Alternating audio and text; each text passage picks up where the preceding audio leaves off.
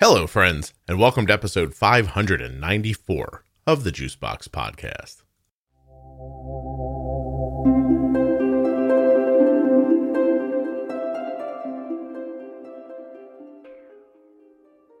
Today's podcast features Rachel.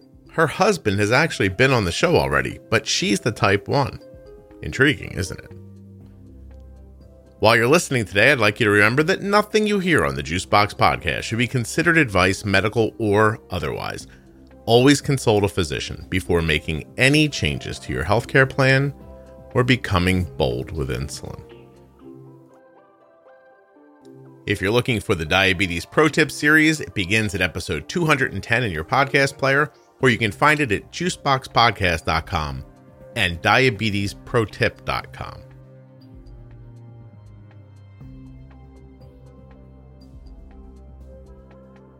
If you're looking for community on Facebook, I suggest you try Juicebox Podcast, Type 1 Diabetes. It's a private Facebook group with over 18,000 people just like you talking about using insulin and living with diabetes.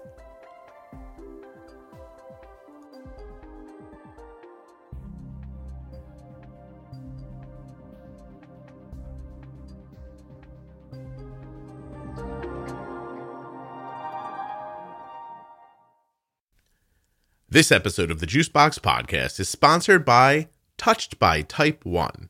Learn more about them at touchedbytype1.org. They're also on Facebook and Instagram. Today's podcast is also sponsored by the Contour Next One blood glucose meter. You can find out more at contournext.com forward slash juicebox. Use the most accurate meter I've ever held in my hand. Contour Next One. So, my name is Rachel. I am 26 years old. I live in the US in South Carolina. I've been living with type 1 for seven years now. And my husband has also been on the podcast. He has been. Now, you ready for the fun story? Sure. So, we met at the Georgia JDRF conference. Is that right? Yeah, that's right. Okay. And then later, through emails and everything, we booked Quincy to be on the show, your husband. Except for the entirety of the time after the booking, up until a person's voice appeared on the recording, when I was like, hello, and Quincy said, hello, I thought you were Quincy. That's hilarious. And What, what do you think that? Just his name or? it was just the name. I just didn't. Rem- I meet a lot of people at those things, Yeah. and so I don't know why Quincy just. I was like, oh, Quincy. I mean, you have type one, and he doesn't, Right. right? And and you were very. May I say, I put words in your mouth. You were really excited to meet me. I totally was. You can say that. okay, okay, and so I just kind of thought, well, she must be the one that wants to come on the podcast, and Okay. Well, funny side of that story from my perspective is that so I think you said something about like, oh, it'd be interesting to get your perspective, you know, being married to somebody who has type one or whatever. And a lot of guys don't come on the show. And so that's why it made sense. But we walked away from that. And I looked at Quincy and he was like, Are you mad that he asked me to come on the show? And I was like, You are so ridiculous. He gets, it, it- he's one of those people, like, he can do any sort of game and get it perfect on the first try. Like, these things just fall into his lap. And so I was just teasing him the whole time. And he was like, Don't be mad. well, It was really funny. if it brings you any comfort, none of that's on purpose from my part. I think people who no, listen, No, I didn't yeah, think so. yeah, I think people who listen long enough realize, like, wow, this doesn't seem at all odd that this happened. So, I, Yeah. I, so he pops on, and you know, man's voice, and I'm like, that's not her. And then my brain, although it was not smart enough to coordinate the entire thing, my brain was quick enough to stop myself from going, "Hey, yo, you're not a girl." Like I just, I, I just, I was like, "Hey," and and he, you know, I said, "How are you, Quincy?" And he said, "Good." And I went, "Okay, well, that's definitely him then." okay, we're going with it. That's and I just I pivoted on a dime, and then that's why when I got done, I said, "Hey, I'd really like to have your wife on at some point. I'm here to set the record straight. Please, please let him find this out listening to this recording. I totally will. Okay, thank you. I appreciate that because you know it's not going to go up for months.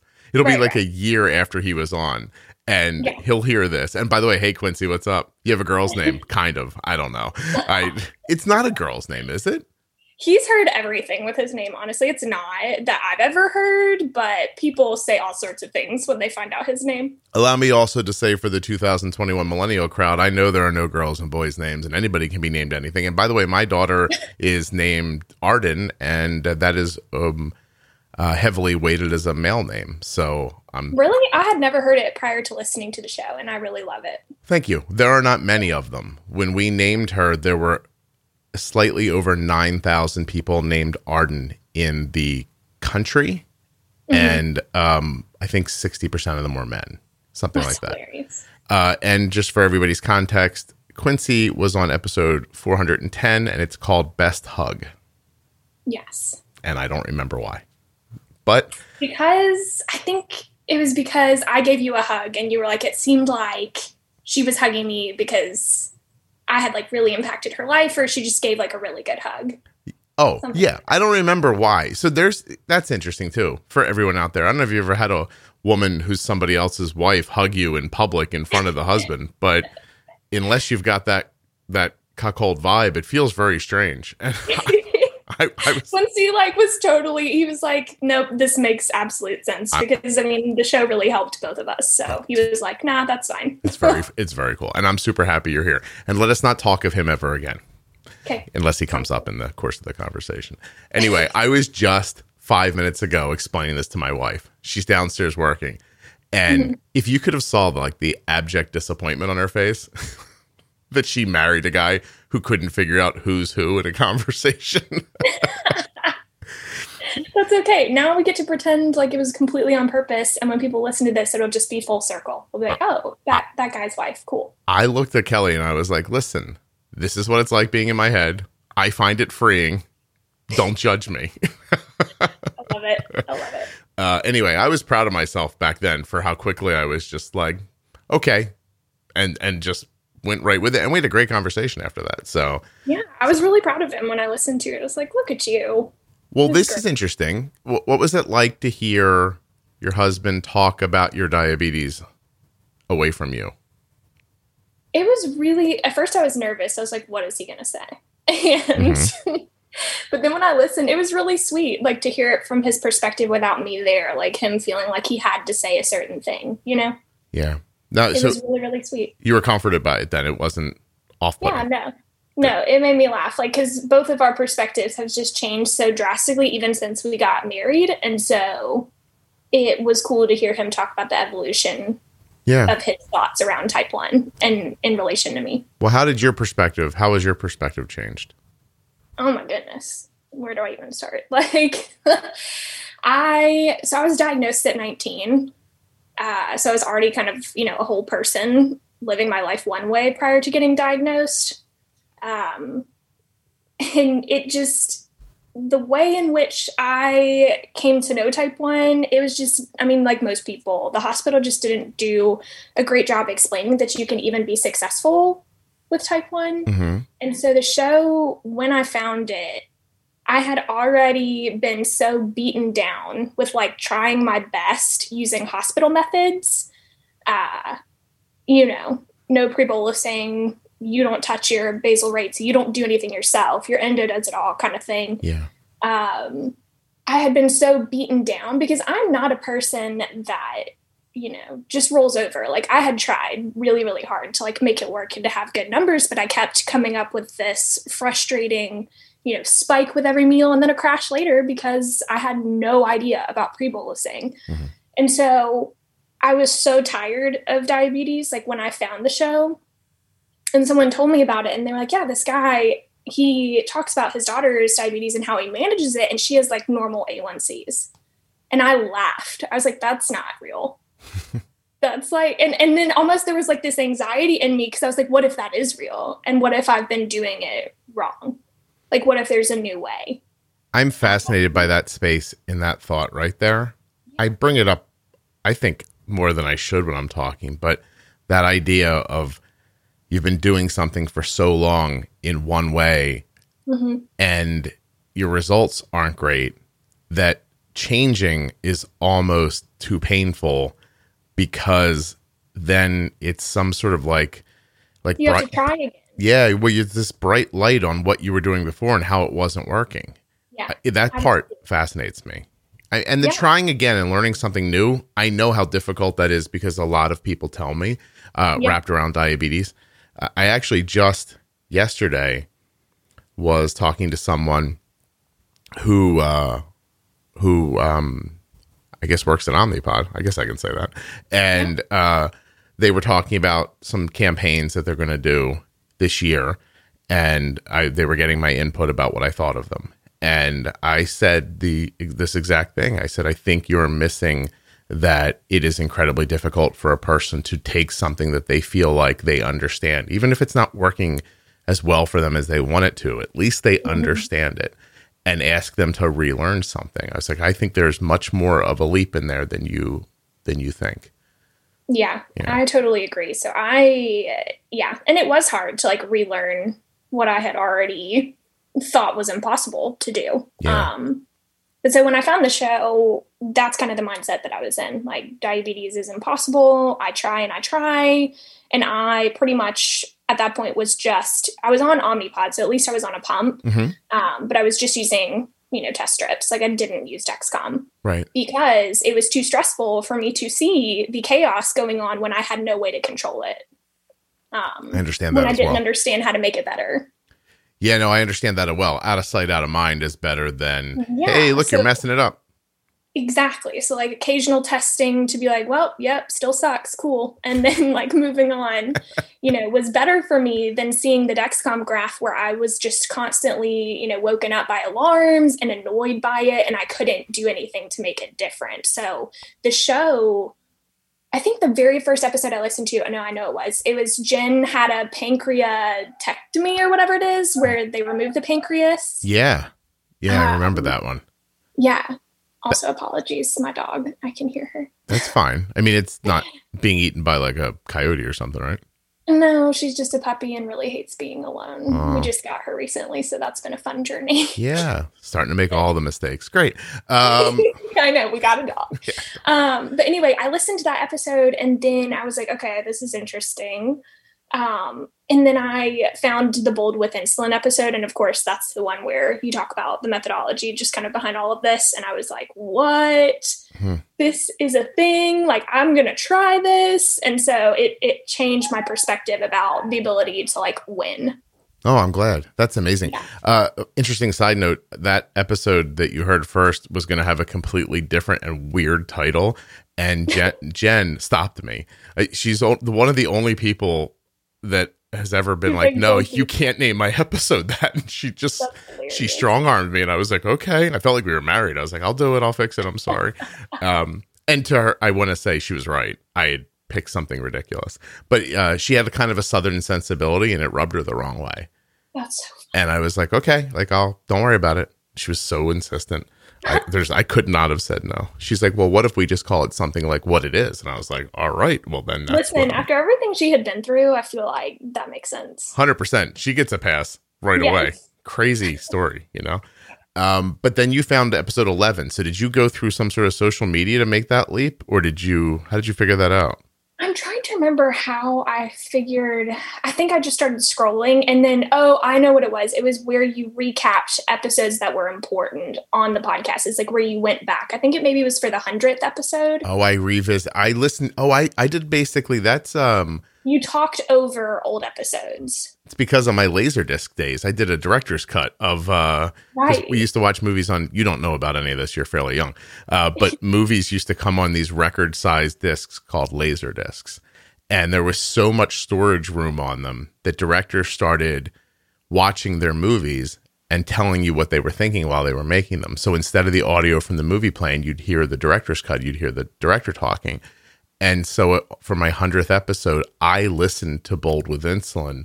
And then so you so you would hear it, I would be listening and then I would stop and sort of like add addendums to it or like, "Oh, I didn't realize this. You know, I, like here's how I think about it now." You found that one. Yes, I found that one. And you're talking over it, to be honest, kind of annoyed me a little bit. I was like, wait, what is the original episode? And so finally I was like, okay, I'm going back. I'm going back. And I listened to that one. Um, and then I started from the very beginning. Being annoying is my signature move. I'm sorry. No, no, no. I think uh, I, I get a lot of really wonderful reviews, but the only one that sticks in my head so funny and and weird. Like I seriously, they're so touching. I want to just say I read them and I'm like almost brought to tears by many many of them. But the yeah. only one that I can pretty much recite verbatim is I love this podcast and hate that guy. Oh my gosh. and it just makes me so happy because it means that the information's so valuable right. that even though she, I'm just assuming she really, really, really didn't like me, she had to listen anyway. And by the way, if that person's still listening, I think of you constantly and ha ha ha. Uh, so I just think that's um, yeah. So no, but it was just such a new concept, and so you interrupting it was like, wait, no, what was he originally trying to say? And I, I was gotcha. like, well, I should just be smart and go listen to the original. So cool. I, so I tricked you. I got two downloads now. Um, I have to say, in honesty, you hugged me like we were in a movie. you know what I mean? Like I was waiting for the camera to like pan around so it could get your face and my face and the same thing and and there's that moment where so if you could try to understand that day i get up early in the morning i get dressed i come downstairs i'm you know moving about i meet jenny for the very first time in person that day just yeah to, just, i remember that that's so yeah. cool and then you know i'm up on stage i think for an hour or so and then there's mm-hmm. a very short break, and Jenny comes into the room, and we do another hour together. And then it turns into a meet and greet, which I don't know. Were you in the other rooms, right? Uh, for other stuff? I had seen one of your, I think I saw the first talk you did because it was just bold with insulin. And then we went to one of Jenny's, and then we came to the one where you guys talked together. And after that, we came up. Did you do any after me? Mm, I think so because they had Eric Tozer, I think it was. I wish like, you wouldn't have said his name because I was going to say, do you notice how there's no meet and greets after most of them? um, so that's a weird thing because when I get done, then there's a line of people. And I don't remember what was after it, honestly. I can't remember like what. no, that's fine. Eric probably doesn't listen, and he's a nice guy. Don't worry about it. He'd be fine with this. So we're not talking about him. He understands the flow of conversation. Uh, but but my point is only that like after a couple of hours of talking, you're mentally exhausted in a way that if you don't do that, you don't realize. And I'm not reciting anything, I'm just going off my head. And then you start talking to people, and many of them are trying to tell you how important the podcast is to them. And it's it's tough. Like it's tough to stay. It's not tough to stay in the moment, but it's tough to remember everything. You stopped it for me. Like you hugged me, and I thought, uh, like I felt it not the hug. I felt like, oh, I I think I maybe have helped this person. Like, you know what I mean? Like it felt really good. What what's the relief for you? Like cuz you traveled to to be there. Why did you do that? Yeah, that was actually our first type 1 event ever. Um and I I came to it because I heard that you and Jenny were going to be there. Um and again, like my husband and I were just shifting the way in which we talked about type 1 together, how we thought about it. We were like, you know what? This would be good to do. Let's go. It's closer. Like, let's go do it. So we came, I guess, to see you guys, you know, and to meet, because at that time too, I was, um, and I still am working with Jenny. And so I was going to meet her in person and I did. And so it was really sweet to like meet both of you that day. Oh, that's cool. Were you in, were you there when I did the like how far people had come really long distances to be at that yes, that was insane. I can't remember the farthest one, but I remember being shocked. Yeah. Do you remember thinking, wow, it wasn't me? I don't, I, mean, I don't know. It was just like, wow, people like really care about these things. well, that's sweet. I think it was me, but I mean, I'm. it was you. Yes, right, I mean, I'm seriously. I think we can go to other JDRF events. Say, how far do people come? And no one's going to say, well, we've been driving for. There were people who were driving for like six out like am i remembering that right like some crazy yeah i mean everyone we talked to like just in passing they were like yeah we're here for the juicebox podcast yeah like, they were there for jenny they were just trying to make me feel better i think i don't know i don't know it was it was funny they're like no we're juice boxers i was like oh that's a thing okay i didn't know that either by the way until someone told me i was like yeah now there's a t-shirt now that i know it Right. yeah. No. So I think it just the relief for me was just in like I said, feeling like a failure for so long mm-hmm. is really hard. Like and being a person who really wants to do well, you know, despite getting a diagnosis that is very, very challenging and spending the first five years just like in a daze, like trying as hard as possible and not coming up with like results that I wanted and being so, so confused that whenever I found your podcast and like used the principles and it started to work and my A1C lowered and my time in range increased and my life was more full because I wasn't panicking about like you know what was happening to my body while it wasn't being taken care of mm-hmm. um i mean yeah that's like all the relief you'll ever need it's just like you see the person that you know helped contribute to that and you're just like oh my gosh thank you like yeah no it was lovely it really was i was touched i was really touched by it i mean not touched enough to remember that you know you're Rachel and not Quincy, but I am I'm joking. It was just it's a lot. And then I have to get on a plane. And by the way, at that point, it was a little bit of that like hey, you know, people are starting to get sick all over the world vibe going on. Yes, like that was the last thing we went to, like the last uh in person like large event. Yeah, sure. No, no, I remember feeling like I maybe shouldn't be here. Um, like when it was happening. Although, you know, there's this thing that happened yesterday. Omnipod made me the Podder of the month. I think it's just. I so, think I saw that. That's awesome. It's a social media thing that they do, which is nice. Um, but they, uh, which, uh, and I don't want to just. First of all, I don't want to breeze over it because yeah. I am really touched because I don't have diabetes. I thought it was a really wonderful, um, a gift for them to to say that. But yeah. my point of bringing it up wasn't just to point out that it happened, although I'll take that. Uh, it was that somebody in I, I, was very careful to read all of the comments, and there were uh, uh, more than two hundred of them uh, so far. And one of the people said that they were like lost and went to the conference in Georgia.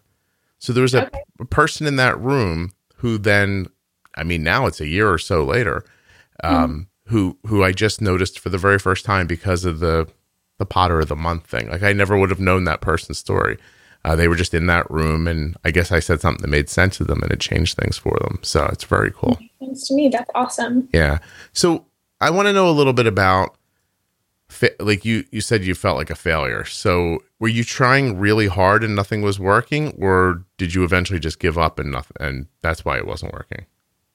I was trying really hard and nothing was working. I've never been the type of person. I mean, granted, test strip testing, like we said, isn't very involved, but I've never been the person to just give up, even in burnout. Mm-hmm. Like, that's just not something I do. Um, it's more of an emotional drag for me when I'm in burnout. Like, I'll care for myself, but I'm like pissed that I have to care for myself, like, kind of a thing. Um, so I was trying really hard. And I mean, it's just the similar story many people say. Like, when when your care team doesn't have type 1 they care about you. They want you, you know, most of them do anyway. They want to help you. But what can three month gap appointments do for you when they don't empower you to like make your own changes when it's like a daily disease? Yeah. Like, and they weren't talking about pre bolusing. I had no idea how to adjust my basal rates. Like, I would do it in the doctor's office. Like, she would show me what to do, but she would tell me what to change them to. And I had no, no concept of why. Um, so it made me feel reliant on them. And also, I didn't trust them because I still had crappy blood sugars. So it was like yeah. such such a like weird little trap that I felt like I was in. Yeah. So they're telling you, listen, we're the only ones that can do this. And Pretty they much. and they weren't particularly good at it. Yeah, and I would try. Like I mean, and I I truly like I haven't had a doctor that I look back and go, oh, wow, they were awful. That's not the case. It's just with the information available and with again, I mean, they have the luxury of not having type 1. They don't get it like as much as those of us who have it do.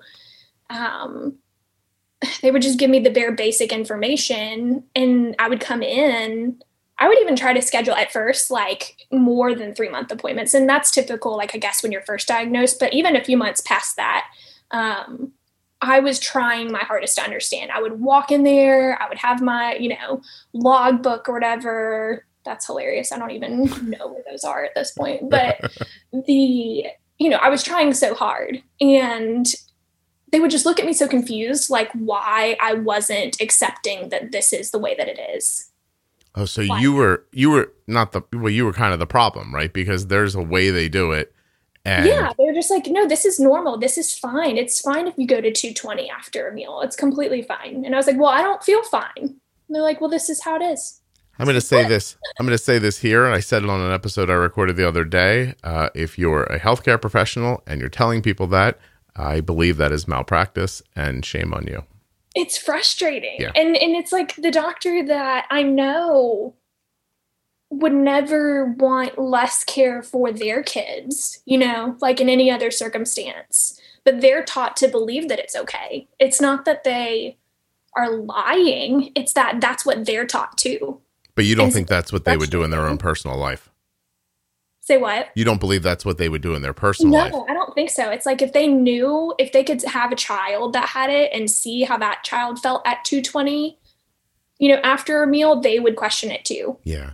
Okay. So you, okay. So you, I, I, I following. I at first thought you were saying that they are telling you one thing but would do another. You're saying if they saw it close up, yes. they would know that wasn't the case. Yeah, they're just taught in the medical community. I think that like, well, this is the best we can do. Yeah because like me i mean they just think well this is how it is. Right. Well it's not you, right? so you want to be careful. I'm super glad that you found the podcast. I like you a lot. You have such a great vibe about you. Thanks. I, I don't i just there's something really just lovely about you. It's why i was so disappointed when quincy was your husband. You're like oh it's not uh, but i wanted the other one i thought. He ended up being terrific by the way on the podcast. He really was good um, he is so well spoken. He always surprises me. I when we go to social events, I'm pretty social, but I let him step forward. I'm like, you you take it. you you chew up this chit chat. I don't feel like doing this anyway. Actually, whenever we were going to talk to you, he was like, "Okay, we we got to go meet Scott. Like, do you want to do that?" And I was like, "Yeah."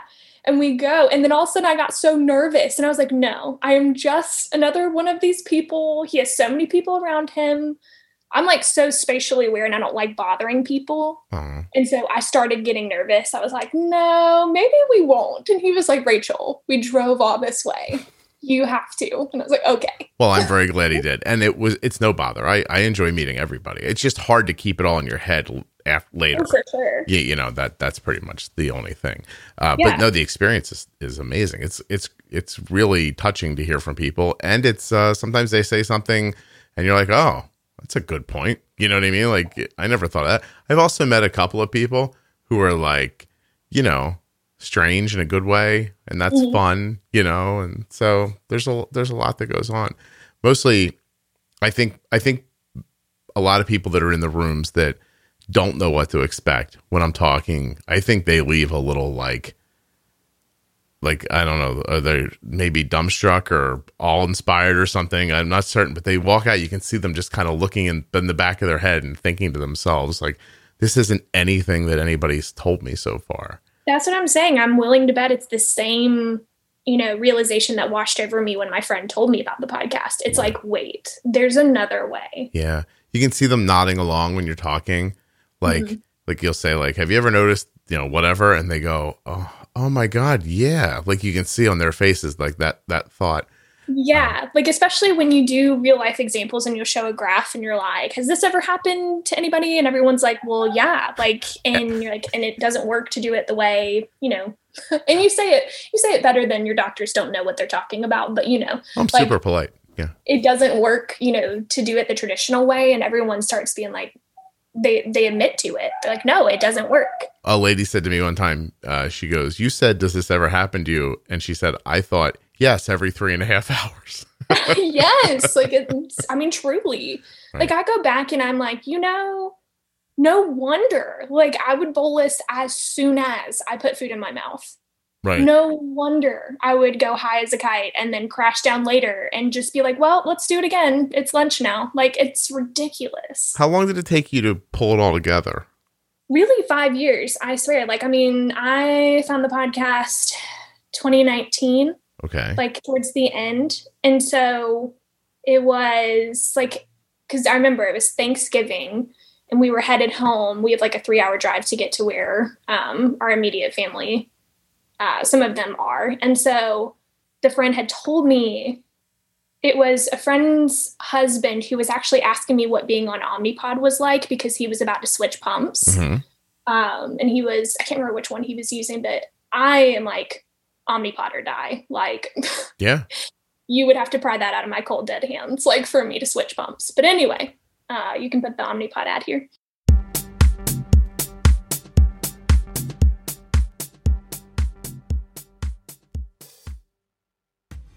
I actually don't have an Omnipod ad today, but omnipod.com forward slash juicebox.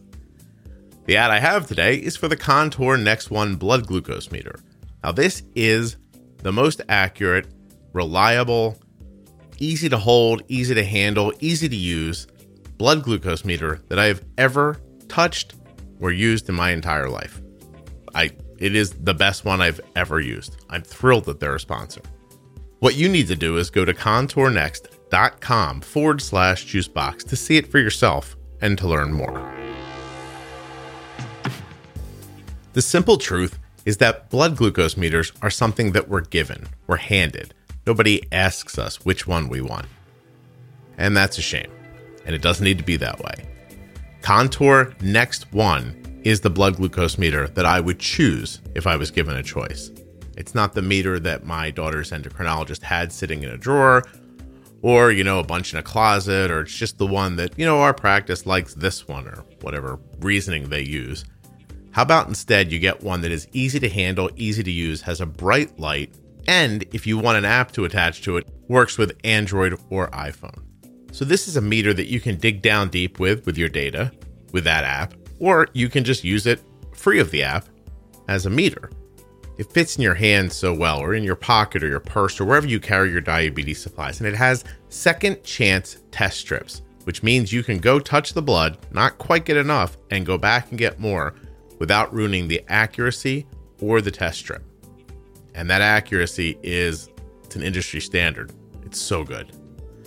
Contournext.com forward slash juicebox. It's a web page with so much information that when you leave there, you'll know for sure you want a Contour Next One. So head over now, make a decision. Don't be told what blood sugar meter to use. Actually decide for yourself. Before you go, head over to touchedbytype1.org. They're absolutely my favorite type 1 diabetes organization. So many programs and services for people living with type 1, and all they want is for you to check them out at touchedbytype1.org. When you get there, there's a tab for programs where you'll see their conference, awareness campaign, Bowl for a Cause, their dance program, their Dancing for Diabetes show, their D-Box program. They do so much for people living with type 1 diabetes. You can also find them on Facebook and Instagram. But you should check out what they're doing at Touched by Type 1. I appreciate you listening to the ads, and now I'm going to get you back to Rachel. Dead hands, like for me to switch pumps. But anyway, he was talking to me about it and I was telling him. And then at the end, he was like, You know, you sound like somebody who would be interested in this podcast I listened to. He told me about it. I laughed and was like, No way. And then I told it, I told Quincy about it. And he was the one that was like, Well, hey, we have a long drive. Like, see, like, let's listen. Let's see if it helps. Hmm. Um, Yeah. so really, Quincy is like a big part of this. Yeah. Well, he's uh he's uh he's my hero in this scenario. That's for sure. I mean, it, because I can't imagine. Like I really I don't have context for being an adult with type 1, being approached by another adult with type 1 and being told you should listen to a third person who guess what? doesn't have diabetes at all. Isn't Yeah. a doctor and it's going to help you with your blood sugar. And you I can't imagine not thinking that can't be right. I definitely was sketched out a little bit. I was like, it's a podcast. You can't step on that dog. It's I'm fragile. going to strangle this dog. No, don't don't say that on the podcast. She's joking. Listen, People love animals. Don't say that. She would never hurt the puppy. Tell people you would never hurt the puppy. I would never hurt this puppy. This puppy literally has everything it could possibly need. Well, it's a puppy. I mean, It has a puppy. if it's got water and like food, I think it has everything it possibly needs, right? it really has everything it possibly needs. It doesn't have your attention though, apparently. If it's okay with you, I might go stick her in the garage so she doesn't keep wailing. Let's say the soft, beautiful room that you put the dogs in. Okay. Okay. The insulated room that also has everything she needs. Temperature controlled room. Go ahead. I'll stay Okay. here and keep myself busy. Sorry, I'll be right back. No, you're fine. Do you guys remember that time I left the couple alone to go help Arden with a bolus and they played music? Wasn't that crazy? Did you hear that? I don't know what, I have no idea what episode it was, or I would tell you. Um, there are too many episodes now. I can't remember anything. Do you think she's going to kill that dog just to be on the podcast? She wouldn't. The dog's fine. No one worry. No dogs were harmed, as far as I know, in the making of this podcast episode. But let me tell you about Omnipod. The Omnipod tubeless insulin pump. I'm going to do an ad off the top of my head until she gets back.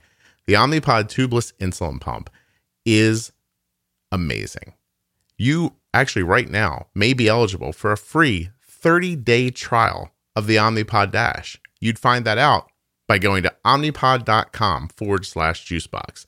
Now, you can type that URL into your browser or get it right there in your podcast app, right? In the show notes, it's in there, or it's available at juiceboxpodcast.com. Now, why do you want a tubeless insulin pump? Well, that's easy. Constant basal, right? Everyone on a tube pump has to take their pump off to shower or bathe or swim. Pff, not you, you have an Omnipod constantly working for you. You can have it on while you're playing soccer.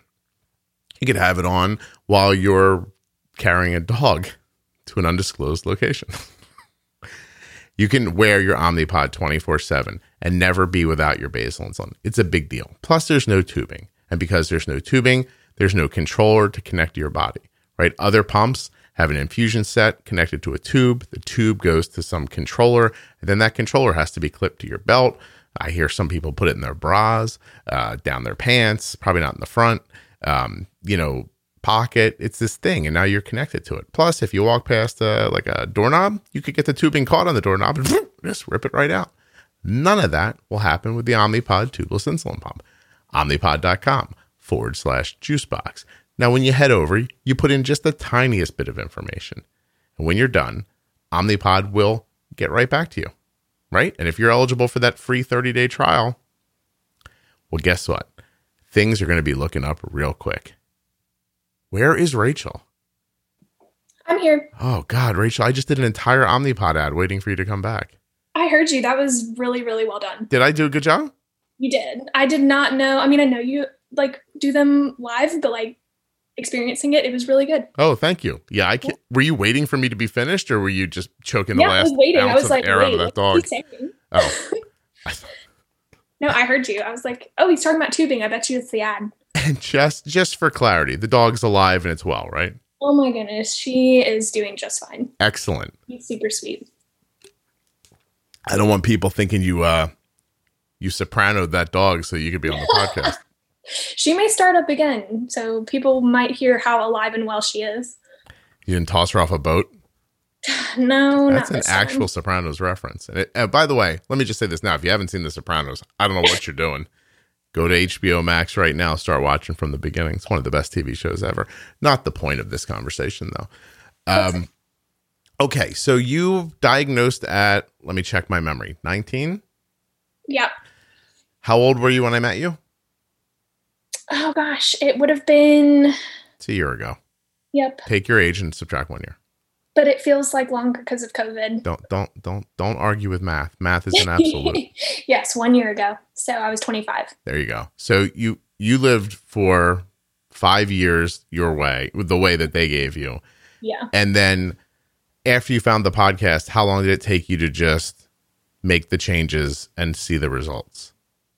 It was hard. I feel like it was about six months. Wow. I think that seems short, but I understand that it wouldn't seem short to you. No, and I also hit like a huge patch of like, so working with Jenny, I could see, first of all, like the first time she emailed me with like suggestions on what to change and why, in all caps, why, Mhm. like, I wanted to cry. I was like, this is what I've always ever wanted. Like, this is amazing. Um, so fine tuning things. Um, at first it went really well. And then I actually, so I say six months because it was like a special circumstance sort of thing. I actually hit this like really big patch of like insulin resistance for whatever reason. Mm-hmm. Um, and Jenny actually recommended that I switch insulins to see if that would help. So I went from Novolog um, to Humalog, which isn't like, I mean, everyone's biology is just so different, Right. but it's not like a huge switch, but it was like night and day difference. Oh, good.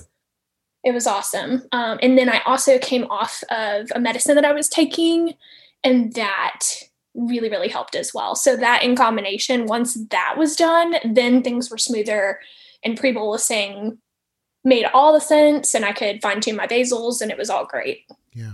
I mean, not perfect, but you know, like Better. it made sense. Yeah. Did you, you did you start with Jenny before me, or did you find Jenny through the podcast? Through the podcast. Oh, I don't get paid for that, but I should. um, Yeah, for Actually, real though. by I was the like, way- what is integrated diabetes? Yeah. And I looked at it, I was like, how have I never known about this? Like, I totally would have done this sooner. I was so ready to be like, there's something else.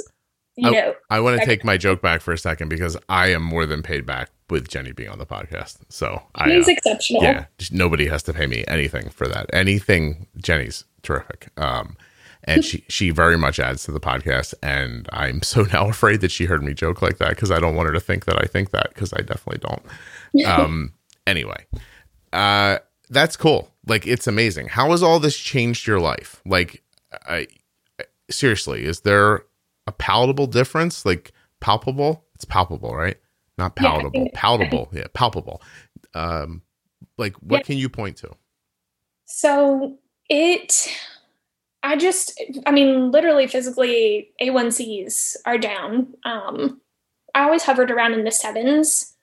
And once again, my doctor was like, I mean, it could be lower, but this is fine. Um, and now, I mean, my last A1C was 5.1 and my time in range was great. And I also like just don't even stress about what I'm eating Yeah. like I eat a very normal American diet and I eat a salad. Like I've heard you talk about Arden, and I'm kind of the same way. Like I will eat a burger and fries for one meal and then I'll eat a salad the next. And I just don't stress over it the way that I used to. Mhm. I don't even think, I mean, I know I haven't been diagnosed with like an eating disorder, but once I confronted the way in which I manage my type one, I realized that like a way in which I was trying to have control previous to the new way of managing was like limiting my carbs Mhm. because I thought and I had realized like oh it'll it'll limit the spike because it did um but that's so restrictive and so harmful like in everyday life. It's just not a way to live personally. Like if you want to eat that way and that's what you choose that's one thing. But for me it was like I can't because it will hurt me. And I just didn't even realize that because I thought that's how it was. And so then once I realized, okay, once I understand how to use insulin, I can eat, you know, within reason, like whatever I want, you know, Mhm. this is great. Like so it was it was better on just so many fronts. Like I just had a lot less stress around managing and eating and living my life. So that the low carb mafia doesn't come at you. You're not saying low carb is an eating disorder. You're saying limiting yourself for any reason could be. Right, just Right. like restrictive thinking around foods. Right. Like I, I that's that's frustrating. Yeah. Like no. I. I think if you're doing low carb on purpose and you're doing it intentionally and healthfully or however you eat, like that's completely fine. Mhm. Um Okay. but for me it was like internal. Yeah. Like I was telling myself I cannot have this because my results will not be great. And that was so harmful for me. Oh, it's amazing. How about burnout? You mentioned it earlier. Do you experience it as frequently now? No, I definitely don't because I think so. I've always said there's two phases like to being upset about type 1. The first one is just that you have it. Um, and if you're diagnosed with it when you're younger, I feel like I hear it doesn't happen as much because you're used to it. Um, but I guess everyone's super different. But for me, I mean, I have a clear memory of what it was like to not have it and a clear memory of what it's like having it. Um, It's better not having diabetes, you're saying? I mean, you know, if I had to choose. yeah, I'm gonna, I'm gonna yeah. guess. So th- there's there's the phase of like what you hit at first, where you're just mad that you have it. Sure. Um, and then there's the phase where, like what I was describing, that I think can cause burnout, where you're trying your absolute hardest, you're doing, you know, your best, you're giving it your all, and you're still having terrible results, and you feel terrible. That's burnout. Like Okay.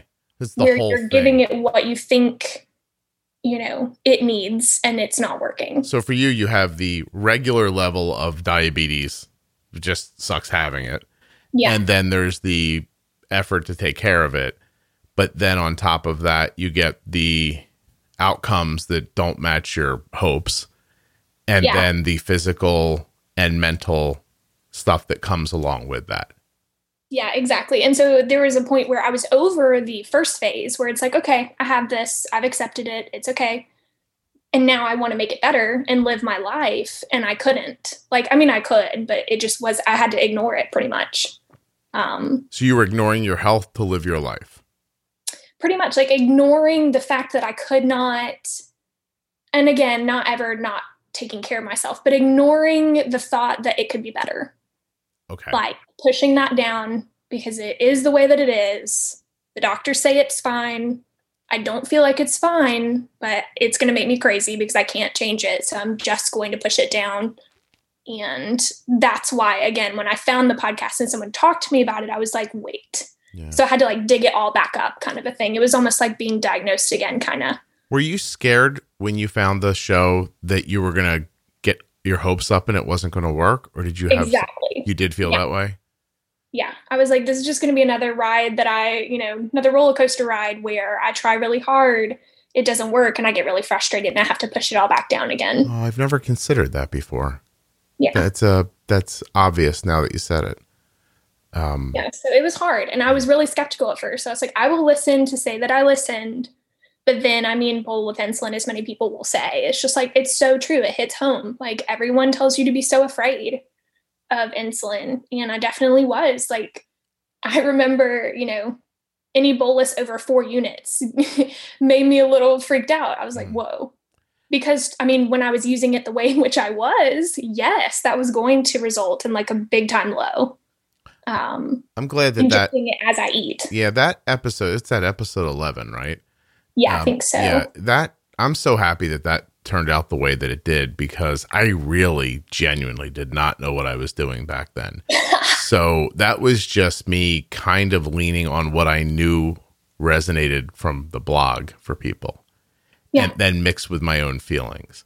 Um but yeah, I guess I'm I'm just looking back like I'm I'm I'm your story is really great. Not, I'm not making this about me, but Oh, I'm looking back for a second and hearing how it's helped you and I'm I'm fresh, very fresh in 200 Facebook comments from people telling similar stories on that that Omnipod post that I was telling you about.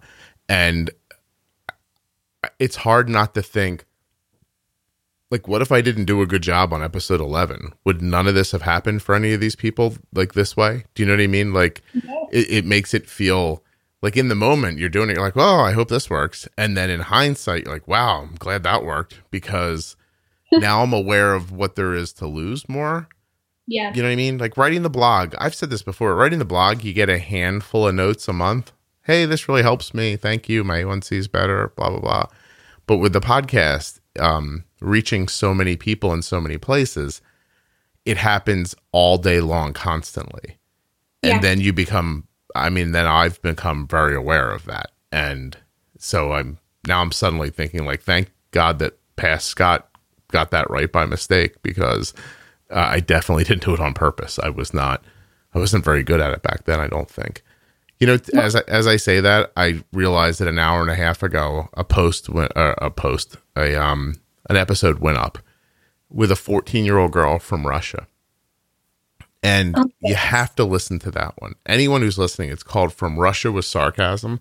So not only is this girl like my doppelganger, like I wanted to, I wanted to like adopt her, uh, but which by the way, she has parents. It's not like she was looking for adoption, um, but but it's episode four eighty seven.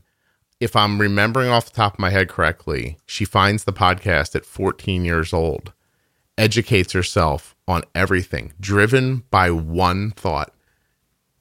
And that was that her belief was that if you had diabetes, you'd lose your limbs.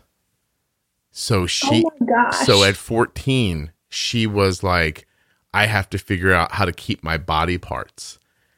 She found the podcast, educated herself, went to her parents, made them get her Omnipod and Dexcom, even though I believe they're not available where she lives.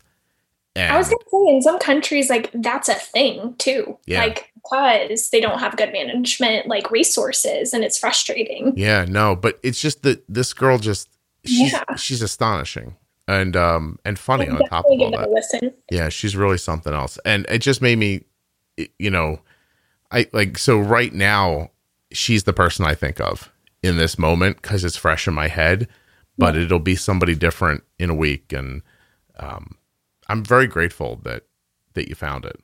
I, I Me don't know. too. Yeah. so cool. It really is wonderful. Um I, you just don't expect something like this to happen.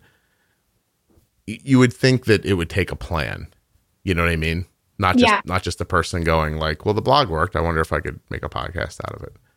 So, No, I'm really glad that you did because it's definitely, you know, it's accessible as a podcast and podcasts are super popular. And I don't know, I like going back to the beginning of the show and seeing how it transformed. I don't think you were bad at it then at all. oh, I thank you. You got different technology. I think, you Sound know, better. you learned like as you went. And I think it's really cool to watch the evolution of the show. Oh, then everybody should binge the podcast. I wholeheartedly agree. Started episode 1. Episode 1 with Adam Lasher. Yeah. and I only remember that. He, you know, it's funny. He- That might be the only episode I know for certain what number it is. Maybe Bold with Insulin's eleven, Adam Lasher's one, but I started off with uh this episode I had, and then I, I, I guess I can say it now that it's been seven years ago.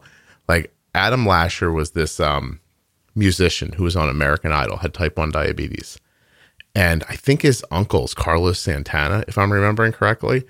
And anyway, I saw him on TV and I reached out to him and I may have acted like the podcast was more than it was at that time. Oh my goodness. Uh, but the joke's on me now because everyone starts with episode Listen, one. Yeah. So It worked out. it worked out for him at least. Uh, and uh, and it, it's when it's the first time I was like, oh, talking to people is like cool. Because Yeah. I had recorded a couple of standalone ones at that point, and I was like, oh, I like talking to people. This is a good idea.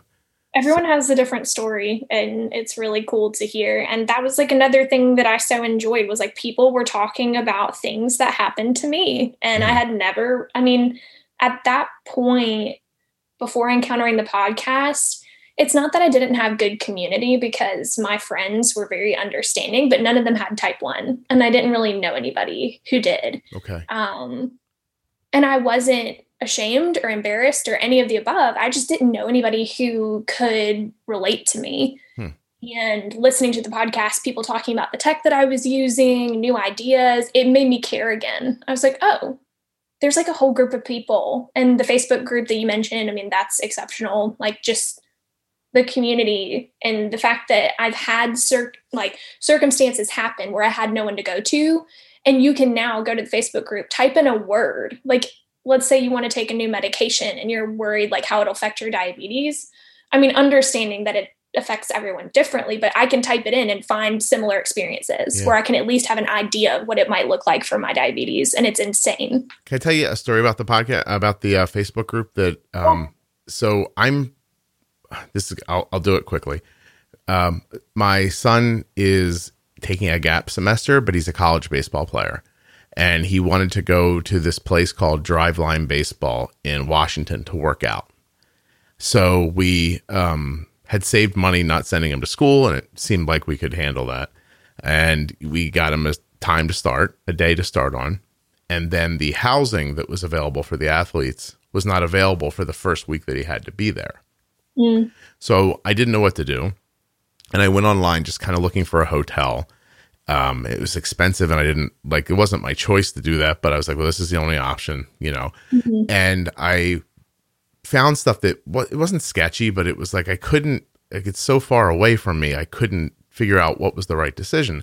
And so I went to the Facebook group and I just said, Does anyone live around Kent, Washington? And maybe a dozen people answered me. And so at first I was like, well, that's weird. It made me want to post again, like pick a random town in another state and be like, does anyone live near here? Like, I'm like, how big is this podcast? Is how I was thinking about it. You know what I mean? But people came back and I recognized one of the respondents as somebody I had interviewed. Mm-hmm. And so, because I had some comfort level with him, because I'd spoken to him for an hour, I messaged him and we spoke offline, you know, and we're on the phone together and I'm asking other questions. And during the conversation, he just says, You can just stay here. Oh. And I was like, What? And he goes, My house. You could you and your son could just stay at my house for the week. You can get him settled and then you can leave and he can go do what he's gonna do. And I thought, and I was like, no, that doesn't make like no, like thank you, that's very kind, but and then he insisted a little bit, and I said, okay, thanks. So we flew out to Washington State from New Jersey, and landed in the evening on Saturday. Mm-hmm. Didn't get to his house till 11 p.m. Walked in, I immediately felt comfortable. He was comfortable. Incredible. It was really something. We spent eight nights at his house. They made us food. We talked. It was a really like amazing experience. I got to watch I got to watch like how the podcast helped his family. I got to see where they struggle. Like I think I'm better I'll be better at this now for being able to like be a fly on the wall in their life. You know what I mean? Yeah. And but overall it just it's stunning. Like I was floored that somebody would say that. But yeah. But that's, that's so cool. Yeah. But I think that's what this whole thing has done.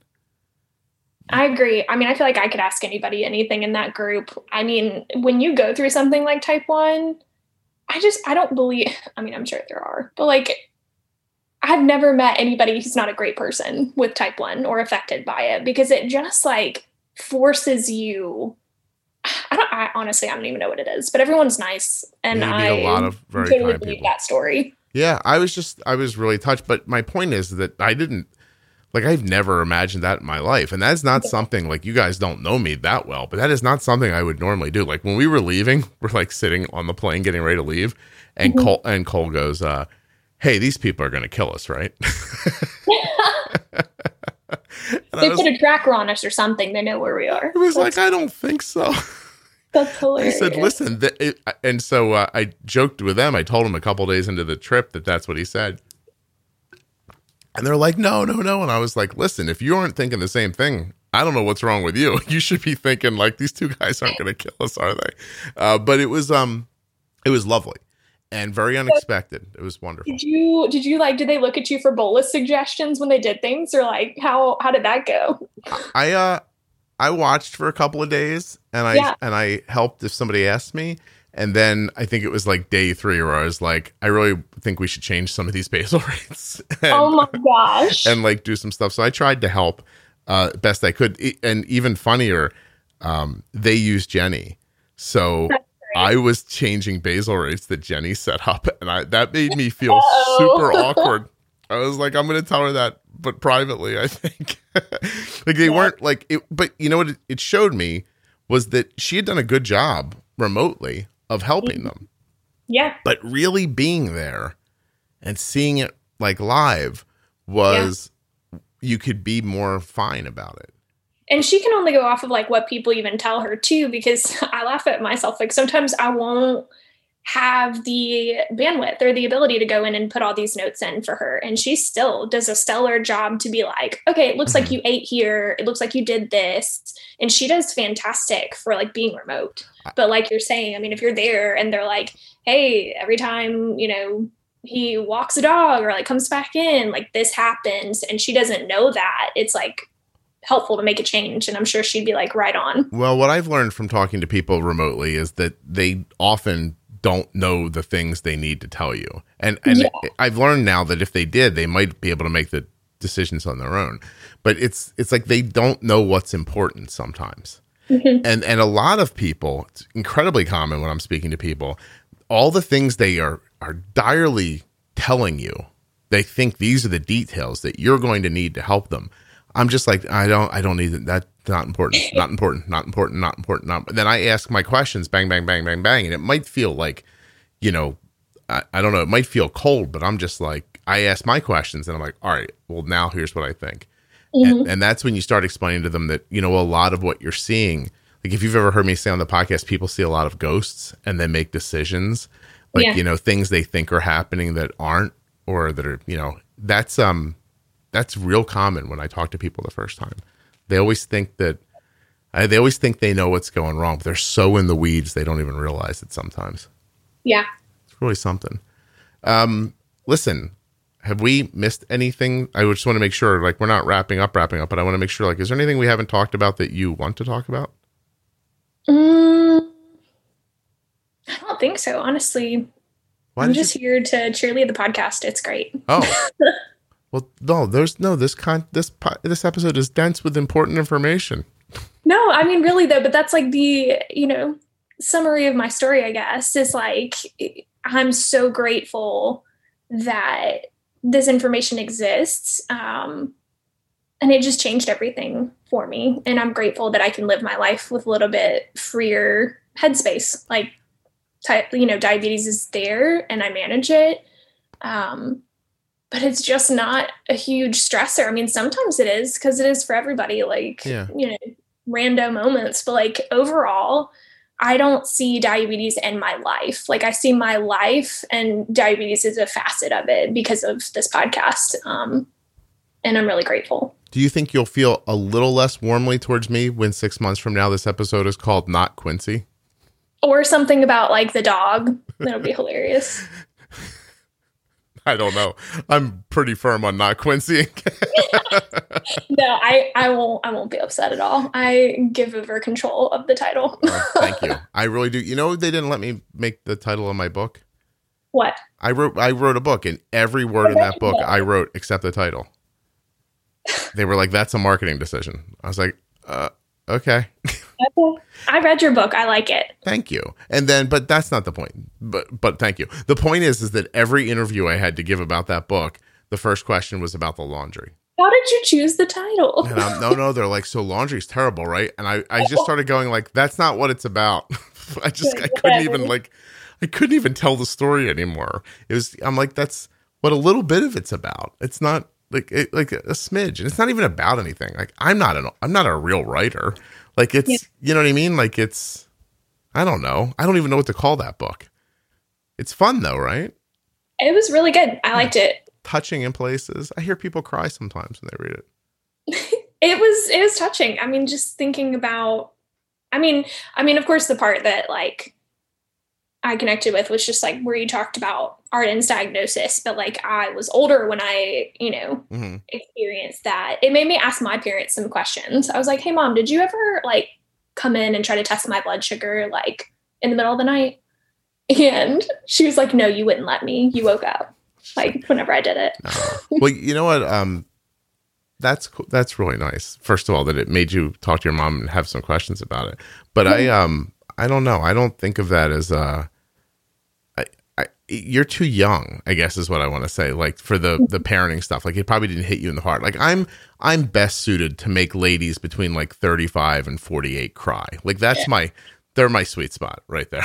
It was really sweet though how you talked about family and life, like the way in which you saw Cole or Arden or just things your wife said to you. I did. I mean, I don't have like, I mean, I don't have kids at this point, so like, yeah, what you're saying, it didn't hit me probably as squarely as it does some people, but the way in which you talk about it, I was like, oh my goodness, I can see that. Yeah. That's so sweet. Well, maybe one day it'll it'll feel differently to you. Like you were like a child bride, basically, right? So you don't need to have babies yet. How old are you? See what? How, you were like a child bride. Didn't you get married when you were like twelve or something? Like that? no, Oh, okay. definitely not. How old? Okay. How long have you guys been married? I forget. Uh, we've been married for four years. Yeah. Well, you were twenty one then when you got married. 22, but yeah, close. Uh, that's how old Kelly was. And let me tell you something I know for certain. we were way too young to get married. It's funny because Quincy's older than me, and so oh, I know. Don't worry. That part I remember. yeah. But I, I mean, I feel like I had a, pretty good head on my shoulders. I don't know. Well, you did, I'm sure. Yeah, I'm sure we did too. It's not until hindsight when you look back and go, You're like, wow, I was a child. oh my God, what was I doing? No, yeah. It's it's funny to like see I mean, we were only four years in, but I'm sure, like you're saying, I'll look back and be like, wow. Yeah. No, I think I think we had Cole when Kelly was like. Now look at me. I don't know. I, will do math for real quick. Yeah. Seventy four is when my wife was born. Now Cole was born in two thousand, so this should be pretty easy. My wife was sixteen when she had a baby. No, hold on. 74, 84, 94, 2004. Now I went too far, but I only went. So, Kelly was twenty six maybe when we had a baby. Does that make sense? Yep, that's how old I am now. See, and are you ready to have a baby? Uh, no. No, exactly what I'm telling you. yeah, yeah, that makes sense. That's all. And don't let this Quincy. He's got that like nice way about him. He'd be able to ease like he got you to talk you into listening to the podcast. He talk you right now might not even be doing anything you mean to be doing. He might be controlling the whole thing in some Svengali like way, which is a word there's no way you know. I'm sure if you asked him, he would say it's the other way around. Oh, it better be. I mean, you're the catch in this situation. I don't think that's a, a stretch, right? Um, do you know the word Svengali? yes. Do you really? Good for you. Yeah. So how far? I, I have uh, uh, like here are the, like the like scattered shot questions that are left from the hour that I didn't ask. How far of a drive was it from your house to to the event in Georgia? It was only a couple hours Couple with hours. Atlanta traffic. Gotcha. yeah. Oh, by the way, you people in Atlanta, I don't know what's up with that place, but build another road or ship some people out of there or something. But I 100% let Quincy drive and covered my eyes. I was like, this is ridiculous. This place is a mess. It's like a racetrack, but instead of like, but everybody has a different driving style because people are from like all over the country who live there. Yes. It was ridiculous. So, yeah, it was only a couple hours. But again, that was like the first JDRF event I'd ever even been to or type one event. Because before I was just like, that's not cool. I'm not going. I have to tell you, I don't imagine I'll ever do one of those again. Really? Well, because first of all, COVID, Yeah. right? And then secondly, JDRF significantly revamped how they do things on a local level. I mean, Really? I don't know if it, they kept it quiet or not, but they fired a lot of people. I, yeah, I did Yeah. hear about that. Yeah, when COVID happened. And if I'm being honest, it's a little bit of a heavy lift to get me to those events Mhm. because I think the national office isn't thrilled with me talking about what I talk about. And so it's the local places that want me that kind of have to they have to be willing to fight the fight to get me there, I guess.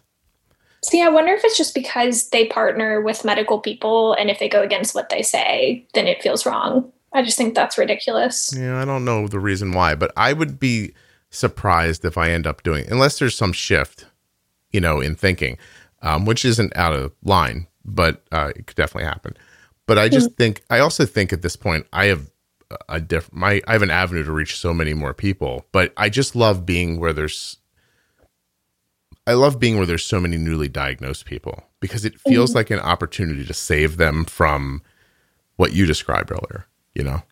Yeah, absolutely. So I don't know. We'll see. Although the flying around part I do not miss.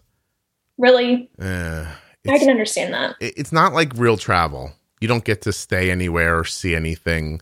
Like the most I saw of Atlanta was leaving that hotel and walking to the train station to get to the airport. This is Atlanta. Yeah, it, this is Atlanta. That's exactly right. It's me trying to like feed. I forget what it was. I had to get all these coins to get onto some train thing. I still have some of the coins. It's very irritating.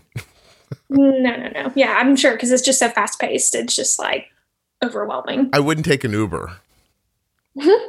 I'm just I'm I'm not anti Uber. I'm just I'm old Yeah. and I don't want a stranger driving me around in their car. Anytime I have ever done it, I'm scared every time. I'm like, I wonder if this one is going to be a psycho. That's how I felt when I got to those people's houses. I was like, I wonder how this is going to go, but I didn't really feel that way. I'm just kidding. Um, yeah, I mean, I'm sure it's great. Like I seriously am. It's just like I'm an adult and it feels like something adults don't do, but I guess that's not even right. It's just I'm just old and I don't want to change uh, how I do things. I would like a taxi. I want to know who to blame when it goes wrong. Okay, I want a, company. Yeah. I want a company to sue. Your taxi guy touched me weird. I, I don't know. Does that happen? I hope that doesn't happen. Jeez. I hope not. Oh my Yeah. gosh. Can you imagine? No, uh, that would be terrible. Okay. All right. So we've done a great job here. By we, think- mostly I mean you. And um, I, I really enjoyed talking to you again. It was it yeah. was really nice.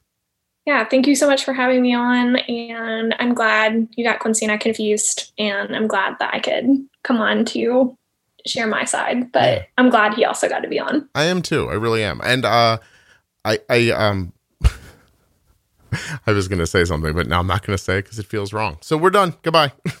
okay, bye. no.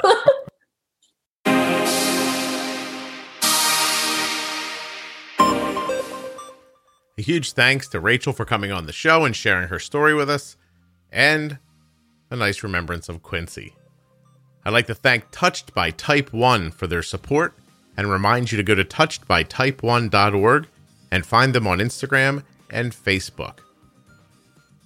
I also want to thank the Contour Next One blood glucose meter.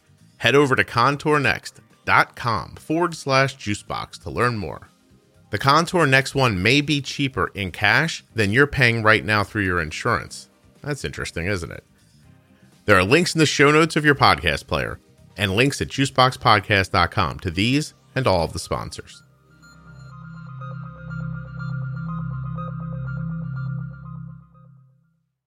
Thank you so much for listening. I'll be back very soon with another episode of the Juicebox Podcast.